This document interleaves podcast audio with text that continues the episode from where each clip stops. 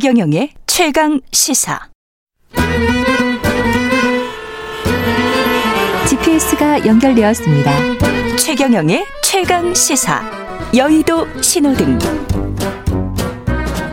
네, 한 주간 화제가 됐던 정가 인물을 집중 탐구해보는 시간입니다. 주간 인물 토크쇼 여의도 신호등 현근택 변호사님 스튜디오에 나와 계시고요. 안녕하십니까? 네, 안녕하세요. 현근택입니다. 예, 김태현 변호사님은 전화로 연결돼 있습니다. 안녕하십니까?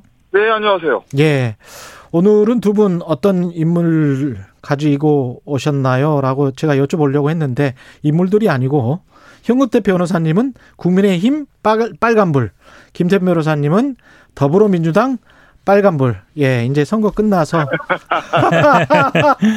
예, 원래 모드로 돌아온 것 같습니다. 예. 여야 사이좋게 빨간불. 아니, 저야 뭐 더불어당의 예. 당원, 당원이고. 예. 당직도 했었고 그러니까 이해 가는데 우리 예. 김태현 변호사는 왜 이렇게 민주당에 대한 뭐가 많은지. 국민의힘하고 특별히 관계 없거든요. 제가. 아니, 저기 근데 예. 국민이 빨간불 했다고 그러시길래. 예. 네. 아, 그 반장을 공영 방송이잖아요. 예. 균형을 맞춰드리려고. 예. 균형을 맞춰야 되죠. 네. 예. 현근대 변호사님은 아니, 아니 그리고 상식적으로 생각해 보세요. 저 예. 선거 이긴데도 빨간불이면 뭐 진대는 뭐 더 빨갛지. 새빨간불로. 예, 네. 맞습니다. 예. 일단은 현근대 변호사님 이야기부터 들어보고 국민의 힘은 왜 빨간불인가요? 그러게요. 사실 파란불이라 해야 되는데 예. 선거도 이겼고 예. 분위기도 좋잖아요. 예. 아니 오히려 이 선거 이긴 데서 이렇게 뭐 이렇게 자중 자중 질환이라 그럴까요? 뭐 시끄러운 거는 본 적이 별로 없어요. 시끄럽다. 근데, 예. 예. 그러니까 한 일주일 만에 예. 거의 진짜 남보다 못한 웬수처럼 처럼 예, 하고 있는 게 참 아이러니해요. 우리나라 정말 Dynamic Korea 맞습니다. 제가 보니까 뭐 서로 뭐 예. 아, 어제 보니까 뭐 아사리판까지는 괜찮은데 예. 뭐, 뭐 김종인 전 비대위원장님이 또 예. 아, 전과자랑 뭐 윤석열 총장이 손을 잡겠냐. 전과자라는 얘기를 했거든요. 김종인 비대위원장 보고. 그 장제원 의원 아니 말고 저전 비대위원장. 김병준 전 네, 비대위원장이 아. 네. 어 이게 이게 굉장히 이제 점점 세게 나가는 것 같아요. 제가 보기에 돌아올 수 없는 강을 건너는 것 같습니다. 보니까 최근 보니까. 이 여기에는 동의하십니까? 자중 질환의 상황입니까? 아니면은 그렇지 않습니까? 자중 질환 맞죠? 맞죠? 맞아요. 맞고 예. 뭐 너무 김종민 너무 위원장이 표현한 그 아싸리판 있잖아요. 예. 아싸리판 맞죠, 맞죠 지금. 예. 망조가 드는 거죠 지금 선거 이긴 지 얼마 됐다고. 아 그렇군요. 네, 왜냐면은 예. 사실은 어느 저 민주당도 마찬 민주당도 사실은 오늘 원내대표 경선 있고 당 대표 있잖아요. 거기도 비슷한 것 같은데. 네, 아까 비슷하죠. 네? 비슷한 민주당도 저도 빨간불 뭐 권력 예. 원내대표 경선 권력 투쟁 있고, 예. 네? 그리고 뭐야 저 당 대표 경선 있고 그것도 일종의 권력 투쟁이잖아요. 그렇죠. 더군다나 이따가 제가 말씀드리겠지만 뭐 신문 저 5인방 아니 예. 남당 뭐. 얘기하지 말고 지금 이 주제에 집중하세요. 주제에 집중해야지. 뭐, 예. 아니요. 어차피 다 빨간데 그냥 묶어서 갑시다 그냥. 예. 예. 그런 그 말씀하시죠. 예. 예. 그러니까 민주당도 저 그 강성 지지자들의 문자 폭탄 가지고 내용들이 있잖아요 내부에서. 그렇죠. 예. 근데 민주당의 지금 그 빨간불과 음. 민주당의 막 투쟁 있고 막 이런 진통 있고 뭐 개혁을 강화해야 되냐 중도로가 되냐 이거는 음. 선거를 진 정당이기 때문에 반드시 한 번은 짚고 넘어가야 되는 게 맞다는 거예요. 예. 예? 빨간불이긴 하지만 근데. 예. 국민의힘은 이제 이겼잖아요. 근데 그것도 이긴 것도 압도적으로 이겼을 뿐만 아니라 4년 만에 처음 이긴 거거든요. 예. 그러면 그 좋은 기세와 흐름을 가지고 국민들한테 좀 더 선택을 받을 수 있는 다음 중요한 건 내년 대선이니까 예. 아 저들이 뭔가 달라진 건 맞구나. 그래서 이번에 내가 정말 4년 만에 표를 줬어. 그러니까 내년도 한번 기대해 볼까? 뭐 이게 돼야 되는데 아이고 그럼 그렇지 이거 되면 음. 내년 대선 어떻게 하겠냐고요. 그러니까 지, 여기에 대해서는 음. 저는 음. 권력 투쟁을 소위 말해서 이 당권 경쟁을 하고 있는 중진들도 문제지만 예. 얼마 전까지 선거를 저 승리를 이끌었던 김종인 비대위원장도 저는 문제가 있다. 전 그렇게 보죠. 아, 김종인 전 비대위원장도 문제가 있다. 그러니까 양, 이쪽 양비놀인 건데 예. 김종인 비대위원장이 했던 얘기 아싸리판 그것도 예. 맞습니다. 음. 뭐 솔직히 말씀드리면 이 당권 경쟁을 가지고 중진들끼리 뭐 영남이니 충청이니 뭐 어쩌고 저쩌고 난리도 아니잖아요. 예. 거기다가 이제 안철수 대표의 국민의당 합당 문제를 가지고 지금 내부 국민의힘 내부에서 결론을 못 내는 거잖아요 지금. 예. 네? 그것도 아싸리판 맞지만 김종인 비대위원장에서 대해서 이제 권영세 의원이 아마 그랬을 거예요. 저 떠난 저 먹다 마는 우물에 그게 뭘 풀고 가도 되냐고. 그 얘기도 맞거든요. 본인이 어찌 됐건 간에 예. 비대위원장을 하면서 선거를 승리로 이끈 당이잖아요. 음. 거기 있는 내부 구성원들의 행동들이 마음에 안 들 수 있죠. 예. 그건 예. 정치 이제 그 거인으로 봤을 때 예. 아왜 저렇게 하지 비판을 할 수는 있는데 얼마 전까지 본인이 책임을 지고 있었던 당에 대해서 나가자마자 그렇게 쓴 소리 어떻게 보면 금도를 넘는 소리들을 하는 건 과연 옳은 건가라는 걸 생각을 해보면 음. 저는 더 양쪽 다 책임은 있다고 보는 거예요 이 아싸리 판에 왜 이렇게 된 건가요? 그 제3지대 이른바 이제 윤석열 전 총장을 중심으로 한 그 제3지대가 아주 뚜렷하게 나타나면서 국민의힘과 어떤 일종의 대립각 같은 게 형성이 되고 그거, 있는 과정이라고 보나요? 제가 한번 말씀드릴게요. 예. 네.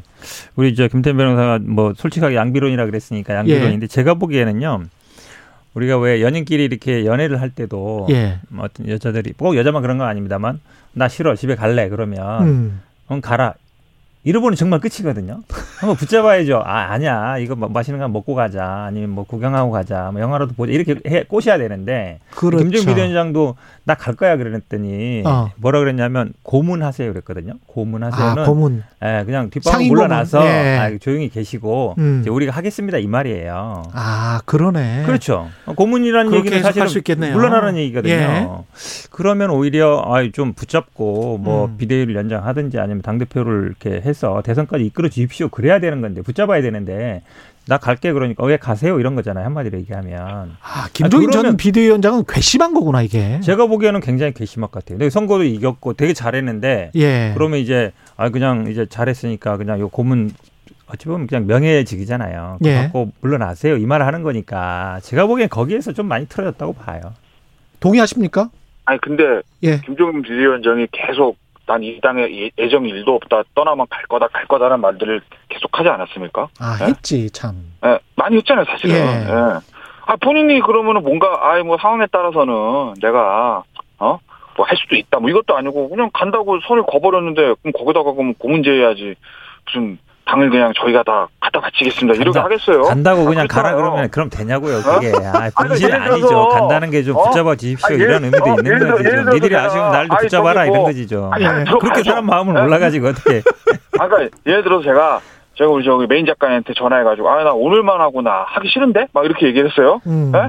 근데 이제 작가분들이 아김 변호사 왜 그러세요 왜 그러세요 이걸 저를 바랬는데 예. 알겠습니다 그동안 감사했습니다라고 이렇게 얘기하면 제가 막 삐지고 이런 거랑 똑같은 거잖아요. 예를 들면. 김태현 변호사는 그 정도 급이 안 되지. 아니 지금 저 김태현 변호사님이 뭔가 다른 오퍼가 있는 것 같아요. 지금 아, 뉘앙스를 갖고 말씀하시네요. 그렇다는 겁니다. 이것도 왜 그러세요? 아침부터. 예. 하여간 예. 이런 지금 국민의힘의 문제는 어떤 문제가 있는 거냐면 예. 어, 당의 상황과 대선 주자의 위치에 대한 불일치? 예. 그러니까 이런 거예요. 당의 상황은 너무 좋아요, 지금. 음. 왜냐하면 4년 만에 선거를 이겼어요. 예. 크게 이겼어요. 음. 그리고 그것도 안철수 대표, 국민의당 대표의 단일화 경선에서 이겨서 이긴 거니까 어찌됐건 제1야당의 힘은 보여준 거예요. 그럼요. 예. 그럼 내년에 대선이에요? 그럼 원래 정상적이라면 이 상황에서 당내에 유력 대선 후보가 둘셋은 있었어야 된다고요. 어. 그러면 당을 중심으로 지금 경선판에 벌어지면서 그냥 그대로 가면 되거든요. 예. 그리고 그냥 당 대표는 당 그 경선을 관리하기 위한 위치예요. 예. 그리고 대선 후보가 뜨면 저 선대위원장 되는 거고. 근데 지금 당의 흐름은 너무 좋은데 예. 대선 후보 유력한 대선 후보 없어요 냉정하게. 그렇죠. 밖에 있다고요. 예. 야권의 예. 대선 후보 압도적인 일이 윤석열 총장 전총 어, 이 밖에 있습니다. 예. 그리고 여론조사마다 조금 달라질 차이는 크게 없지만 2등은 지금 안철수 국민의당 대표의 흐름이거든요. 2등은 뭐 2, 3, 4등은 차이는 별로 없지만 예. 어쨌든 당 밖에 있습니다. 예. 그러니 당은 좋은데 후보가 없는 이 불일치와 이 모순 이런 것 때문에 내부에서 지금 격화가 되고 있는 거죠. 당대표를 누가 어떻게 됐을, 내가 했을 때 외부와의 연결거리가 어떻게 되냐, 이런 부분들 때문에. 음. 김종인 비대위원장은 그런 거고요. 만약에 당내에 유력한 네. 대선 후보가 있다고 하면요. 김정일 위원장의 저런 움직임 안 보일 수도 있어요. 김정일 위원장 머릿속에서 머릿속에는 안철수 대표가 들어오는 거는 좀 막고 싶고 싶고. 예. 근데 가장 유력한 거는 윤석열 총장이고. 예. 뭔가 윤석열 총장과 연대를 잘해서 메이킹을 좀 해봐야 될 것 같고. 그런데 당 밖에 있고. 그렇잖아요. 예. 그러니 아마 저렇게 저런 좀 일종의 저런 행동들이 나오는 거죠. 김정일 위원장도 그렇고 국민의힘도 그렇고. 제가 보기엔 김태현 변호사 당 상황이 좋다라는 건 착시예요. 장상호 저 아니 들어볼게요. 왜 그러냐면 이번 선거 결과를 분석하는 많은 여론을 보면 국민의힘이 잘해서보다는 민주당이 못해서 예. 싫어서 했다는 게 압도적으로 많아요. 아, 그건 그 말은 사실 아, 얘기 끝까지 좀 들어봐요. 사실은 당 상황이 좋다 그러면 당연히 이런 혼란이 안, 안 나와요. 왜냐하면 음. 자연스럽게 이제 전당대로 넘어가 당대표 뽑고 이렇게 넘어가거든요. 예. 그걸 못 넘어가고 있는 거예요. 한마디로 얘기하면. 그러니까 그동안 어찌 보면 김정인 비대위원장이랑 강력한 카리스마로 좀 눌려 있었던 그런 문제들이 한 번에 쭉 다 나오는 거예요. 튀어나오는 거예요. 그러니까 음. 당 상황은 좋은데 뭐 대권 후보가 없어서 그러니까 아니고 제가 보기에는 당 상황도 안 좋다. 그래서 이런 문제가 나온다라고 봐요. 민주당 이야기 좀 하죠. 민주당도 계속 더 안 좋은데 더 안 좋은데 얘기합시다 지금. 예, 더 안 좋은데. 예, 민주당 같은 경우는 계속 빨간 불일 것 같습니까, 현근태 변호사? 지금 빨간 불 맞죠. 지금 빨간 예, 불이고, 예. 근데 이제 쇄신이 뭐 돼야 그렇죠. 예, 파란 불로 바뀔 텐데. 어. 어쨌든 국민의힘은 지금 외부에서 흔들리는 거거든요. 예. 그만큼 리더십이 흔들리는 거예요. 자체적으로 개선을 하거나 쇄신을 하거나 할 만한 게 아직은 없어요. 제가 보니까 비대위와 예. 지금 공백 상태잖아요. 음. 그당 지도부의 공백 상태인데 저는 그래도 민주당은 당 내에서 혁신이 가능하다고 봐요. 왜냐하면 기본적으로 절차적으로 가고 있거든요. 원내대표라든지 당대표 선출. 물론 누가 되고 만약에 누가 된다 하더라도 어느 정도 어떤 표차가 나는지 중요하지만 그래도 어쨌든 에, 내부적인 해결의 가능성이 있다. 그리고 지금 앞에서 얘기한 것처럼 국민민 같은 경우에는 지금 당밖에 대선 주자가 있단 말이죠. 예. 그러니까 어떻게 관계를 맺을 거가 제일 중요한 거예요. 거기에 결국은 김종이 어떤 역할을 할 거냐 중요한 것이고. 근데 지금으로서는 뭐 당장 들어올 가능성이 없어 보이니까 예. 그건 아마 어, 윤석열 총장과의 관계가 정립될 때까지는 이 관계가 계속 될 텐데 어쨌든 민주당 같은 경우는 그렇지는 않다. 근데 민주당 같은 경우도 고민이 국민들 보기에 당 대표나 원내 대표 뽑힌 사람들이 그리고 뭐 최고위원까지 합해서 충분히 쇄신을 한 모습일까 거기에 관해서는 좀 의구심이 있거든요. 김태 변호사님. 에이 쉽지 않죠. 관성이 있는데 이제까지 4년 동안 해온 관성이 있는데 국민의힘은요 지금 아싸리 파는 맞는데 예. 대선을 치르려면 어떤 형태로든 윤석열 총장 전 총장이나 또는 안철수 대표의 관계가 음. 정립될 수밖에 없어요. 예. 합당을 하든 제3지대 신당을 해서 나중에 후보 단일화 하든 뭔가 역독성기게 굴러갈 수밖에 없다고요. 그럼 11월에 후보 뜰 때까지는 혼란이 있어도 어떻게 후보가 뜨면 정리가 되는 것이거든요. 어떤 음. 형태로든지 단일화든. 근데 민주당은 제가 왜 쉽지 않다고 보면요. 이게 지금 민주당의 혁신이란 건 결국은 기존 지지층의 그걸 강화하냐 아니면 정도 중도로 한 거를 옮겨가 이거예요. 심플합니다. 예. 지금 원내대표, 당대표, 대선 후보 새로운 인물은 없어요. 다 예전부터 해왔던 인물이지. 음. 누가 되든지 간에 중요한 게 아니라 그 사람이 되고 나서 야 청와대의 관계는 어떻게 할까? 내년 대선이 있으니까 지지층을 강화할까? 중도를 강화할까? 여기서 방향을 어떻게 잡느냐는 것이거든요. 그런데 예. 항상 집권 여당이 4년째, 5년째 좀 흔들릴 때 다음 대선에서 이기기 위한 가장 핵심 비책은 지지층 강화하는 게 아니라 중도층 강화하는 쪽으로 나가는 거잖아요. 어차피 지지층 그래 왔었죠, 사실은. 예. 항상 그런 쪽들이 저 선거를 이겨 오잖아요. 음. 그럼 민주당에서 중도층을 강화하는 데에서 가장 중요한 건 소위 말하는 친문 강성 지지층과의 관계 설정, 그들이 자기 목소리를 내는 소신을 내는 저 의원들한테 보내는 문자 폭탄의 문제를 어떻게 정리할 것인가. 이건데 음. 아 지금 무슨 뭐 저 대구 나서 저 선거 지고 나서 초선 의원들이 뭐 아 이거 이러서는 안 됩니다. 뭐 당을 좀 뭐 체질을 개선해야 되면 얘기하고 조국 전 장관 문제 해결해야 됩니다. 다섯 명 그렇게 얘기했잖아요. 예. 그러다가 문자 폭탄 맞고 그러니까 그 초선 의원 다섯 명 중에 한 사람은 아 사실 제 뜻은 그게 아니고요. 꼬리 내리고. 신현영 의원 예. 오세훈 시장 방역이 괜찮은 것 같은데요. 음. 당내에서 얘기 못했던 얘기 저는 그거들을 주장하고 있었는데 얘기 못했었는데 맞는 것 같습니다. 그러다가 문자폭탄 맞고 음. 이 흐름들이 계속이 되는 한 누가 당대표가 되고 누가 원내대표가 되고 누가 대선 후보가 돼도 음. 중도의 표를 얻긴 쉽지 않을 거다. 이걸 해결된 해결 되시겠어요?